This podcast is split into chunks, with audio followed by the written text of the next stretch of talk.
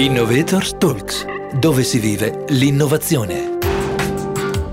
Benvenuti a Innovators Talks. Io sono Angela Tumino, Associate Dean per la Corporate Education al MIP, la Business School del Politecnico di Milano. In questa puntata parliamo di sostenibilità e in particolare dei cosiddetti modelli di business rigenerativi. Cosa sono e perché sempre più persone e aziende li ritengono così importanti? Sappiamo che quello che caratterizza le imprese profit è proprio il fatto di avere come obiettivo la creazione di valore economico, ma adesso si sta iniziando a mettere un po' in discussione il fatto che questo sia l'unico obiettivo che un'impresa possa o debba avere. Ecco, per parlare di questo abbiamo qui con noi Paolo Di Cesare, cofondatore di Nativa. Nativa è una società che supporta le aziende proprio nella transizione da modelli economici estrattivi a modelli cosiddetti rigenerativi. Ciao Paolo e benvenuto a Innovator Stokes, dove si vive l'innovazione. Ciao Angela. Eccoci Paolo, ci aiuti a capire quali sono le principali sfide sul fronte della sostenibilità che le aziende si trovano oggi ad affrontare e quale ruolo le aziende possono giocare? Wow, che bella domanda. Allora, intanto eh, giustamente hai citato la parola rigenerazione, non è ancora una parola di, diciamo, di, di, di largo uso, però noi vediamo che sempre di più prenderà piede cosa si intende per rigenerazione, perché diventa, sta diventando centrale, lo sarà sempre di più. Allora, parto veramente da una esperienza personale. Tanti anni fa ero ancora diciamo, molto molto giovane e volevo fare, una, avevo la mia idea di business, volevo fare una startup. Sono andato online, ho cercato di, di, di, dei fogli, degli strumenti che mi potessero aiutare a impostare il mio business plan e ho trovato diverse risorse, no? Excel che si potevano scaricare, con cui mettere tutti gli elementi che generalmente sono chiesti in un business plan. Ecco, in tutti quei fogli che ho scaricato non c'era una singola voce, una singola voce che si riferisse all'impatto sociale e ambientale della mia attività, di quella che avevo in mente.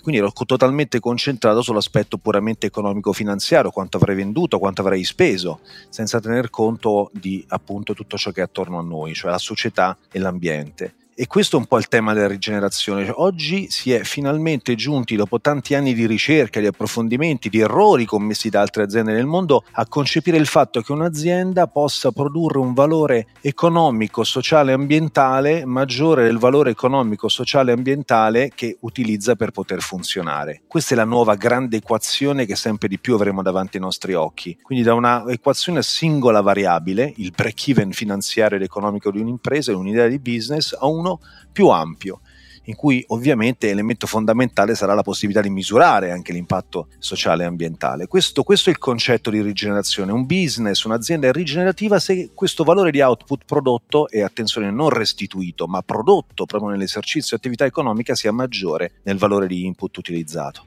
Attorno a questo ci sono c'è forse la più grande rivoluzione che possiamo immaginare nel fare impresa, proprio per questo salto da una a tre variabili. E mi ricordo, forse un poco fino allo scorso anno si è festeggiato il cinquantesimo anniversario della famosa frase di Milton Friedman che disse, diciamo in soldoni, il business del business è fare business. Quindi avere un'attenzione esclusiva perché tanto ci sarebbe stato un riverbero positivo anche sulla società e sull'ambiente. Beh, questa, questa, promessa, forse scommessa, non sempre è stata mantenuta. No? Ci sono sicuramente casi eccezionali di aziende che comunque hanno trasferito un grande valore positivo anche alla società e, e all'ambiente in cui esse operavano, ma in realtà ci sono anche casi che sono andati al contrario. E, e, e questo, questo, nulla osta che si è dato al business oggi ha il fiato corto. No? Eh, non so quante volte anche nei bar si è detto, vabbè, ma il business è il business, come dire, hanno nulla osta in più per fare delle cose che altrimenti non, non potremmo neanche immaginare plausibili come esseri umani. Secondo punto, forse elemento fondamentale,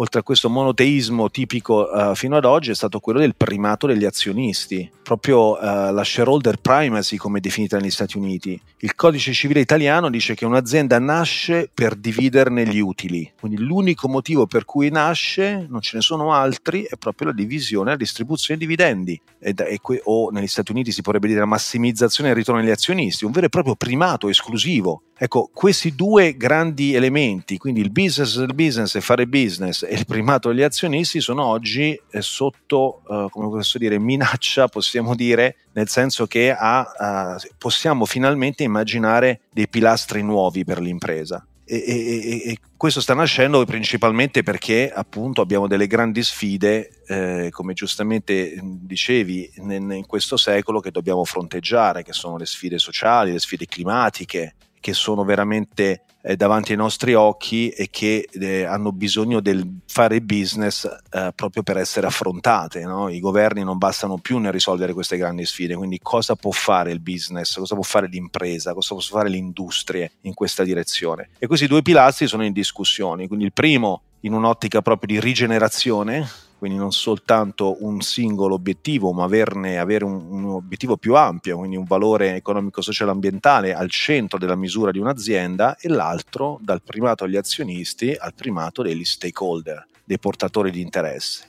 Chiarissimo, chiarissimo. Ecco, mi sembra di poter sintetizzare che il primo livello è quello di consapevolezza, che quindi debba essere maturato. Ecco, immaginando che un'azienda faccia questo primo step, a questo punto poi si trova davanti al problema, tra virgolette, di capire come fare. E quindi ci sono dei modelli oggi a disposizione delle imprese per poter sostenere ecco, al meglio questa transizione e sono veramente in contrapposizione, come possono magari sembrare visti dall'esterno, con gli occhi diciamo un po' profani sul tema, questi obiettivi di rigenerazione con i tradizionali obiettivi della, del business.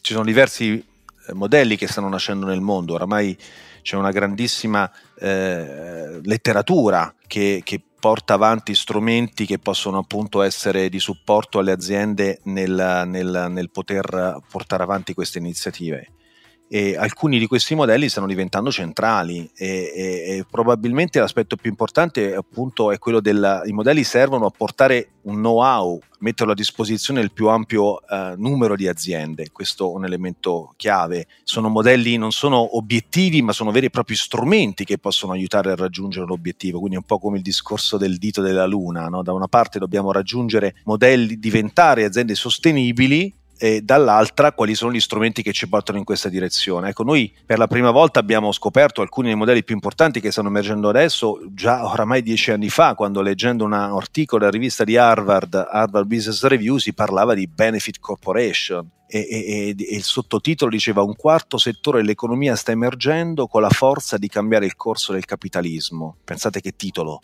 eh, leggendo, tuffandoci in quell'articolo, abbiamo scoperto alcune cose fondamentali che st- alcuni strumenti già dieci anni fa stavano emergendo con forza. All'inizio negli Stati Uniti un piccolo Stato, il Maryland, aveva cambiato l'ordinamento legislativo per introdurre una nuova forma di impresa, non più le aziende a singola finalità, come dicevamo prima, no? da codice civile nascono per dividere gli utili, ma aziende a duplice finalità, oltre la, la finalità di profitto, integrare allo stesso livello e con lo stesso rico- rigore la alla ricerca di una finalità di impatto positivo sulla società e sull'ambiente. Questa è una rivoluzione assoluta e, e, e, l'Italia, tra l'altro, in questo caso rappresenta un'eccellenza perché è il primo paese al mondo, dopo alcuni stati e gli Stati Uniti, a introdurre nel proprio ordinamento questa nuova fattispecie è stata appunto l'Italia con le società benefit. Oggi ci sono circa 2500 società benefit, erano 400 due anni fa, quindi con una rapida crescita, potremmo dire forse con un po' di speranza, anche esponenziale. Le aziende cominciano a pensare che oltre al profitto devono perseguire altri obiettivi.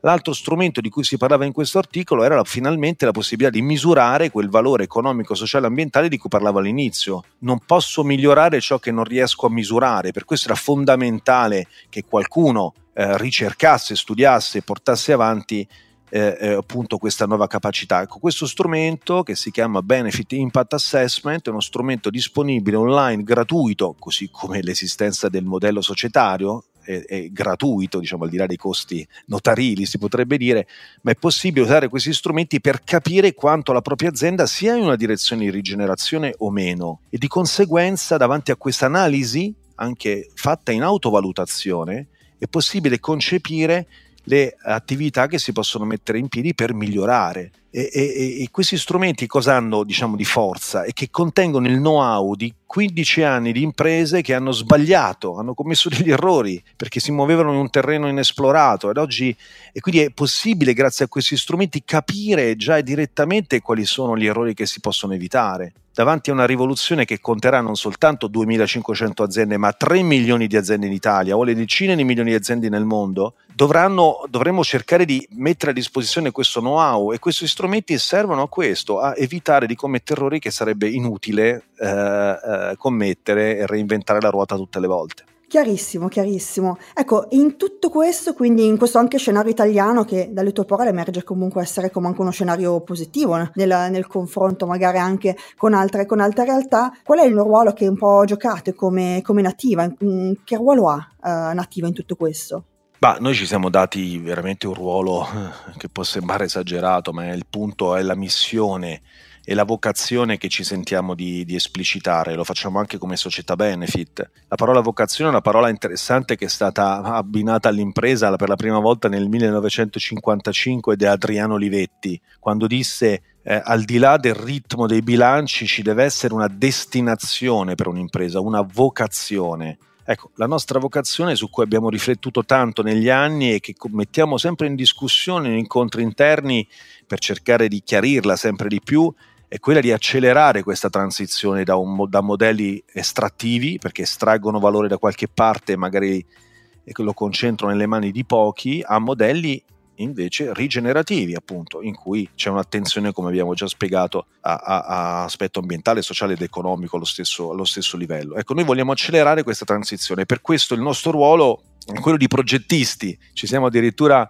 quando siamo nati, qualcuno potrebbe dire una società di consulenza, sì, nel senso che aiutiamo, serviamo altri nell'accelerare questa transizione. In realtà noi ci siamo definiti fino all'inizio anche come codice eh, di, di registrazione dell'azienda come uno studio di design, perché nella parola progetto c'è quello che facciamo. Dobbiamo inventare tutti noi, non soltanto nativa, i nuovi modelli che ci porteranno nel futuro. E quindi c'è bisogno di progettisti, di gente che studi e che provi ad applicare in contesti differenziati in vari settori industriali come questa logica di rigenerazione si possa portare avanti. L'Italia è un laboratorio, questo sì è vero, nel senso è anche difficile identificare quale sia un settore che spicca o che più rapidamente stia emergendo in questo senso. È un vero e proprio laboratorio e, e, e da, nascono aziende che perseguono questo profilo di rigenerazione in qualunque settore. Eh, pensiamo che veramente l'Italia possa diventare un caso straordinario, un laboratorio per il mondo eh, sarà perché eh, per, la, per, dire, per, le caratteristiche del nostro fare impresa, del, delle, dei business familiari, delle piccole e medie imprese eh, eh, che sono già abituate storicamente a avere rapporti con la comunità in cui operano, a tener conto del, dei, dei, delle, delle, filiere, dei fornitori che sono attorno a loro no? e creare spesso anche un,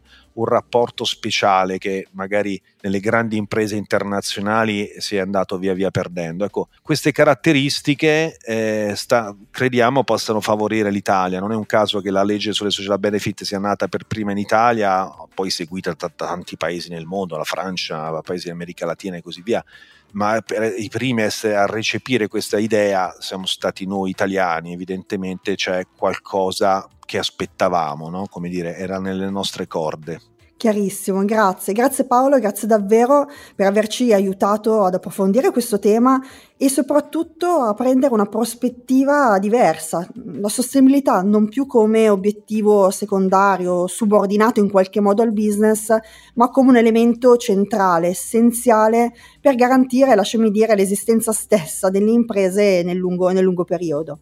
Sì, se posso aggiungere anche una cosa, eh, eh adesso questo davanti a noi abbiamo anche probabilmente uno spettacolo entusiasmante. Eh, il fatto di poter reinventare i modelli di business è la cosa più straordinaria che, che cui la nostra generazione, le generazioni che vivono adesso il pianeta sono chiamati. Noi possiamo veramente reinventare i modelli di business, il fare business eh, eh, il business è stato inventato dall'essere umano, così come l'abbiamo inventato secondo alcune caratteristiche e possiamo aggiungerne di altre. E la situazione in cui ci troviamo, da una parte spinti dalle grandi sfide del secolo, no? dicevamo la sfida climatica, la sfida sociale, che ci spinge a ingegnarci e a diventare progettisti di un nuovo modo di fare impresa e questo sarà straordinario perché sarà una ventata di innovazione che non avremo mai sperimentato prima di oggi. Assolutamente, grazie per questa aggiunta e questa integrazione in cui ovviamente noi come scuola crediamo, crediamo tanto, cioè siamo state la prima business school in Italia e in Europa anche a iniziare questo percorso a certificarci B Corpo e sposiamo assolutamente questa fantastica sfida che abbiamo davanti a noi. Grazie ancora Paolo, Paolo Di Cesare, cofondatore di Nativa. Ciao, arrivederci. Continua a seguirci e vivere l'innovazione insieme a noi. Visita il nostro sito som.polimi.it slash innovatorstalks oppure ascoltaci sulle migliori piattaforme di podcast. Un saluto da Angela Tumino dal MIP, la Business School del Politecnico di Milano. Innovators Talks, dove si vive l'innovazione.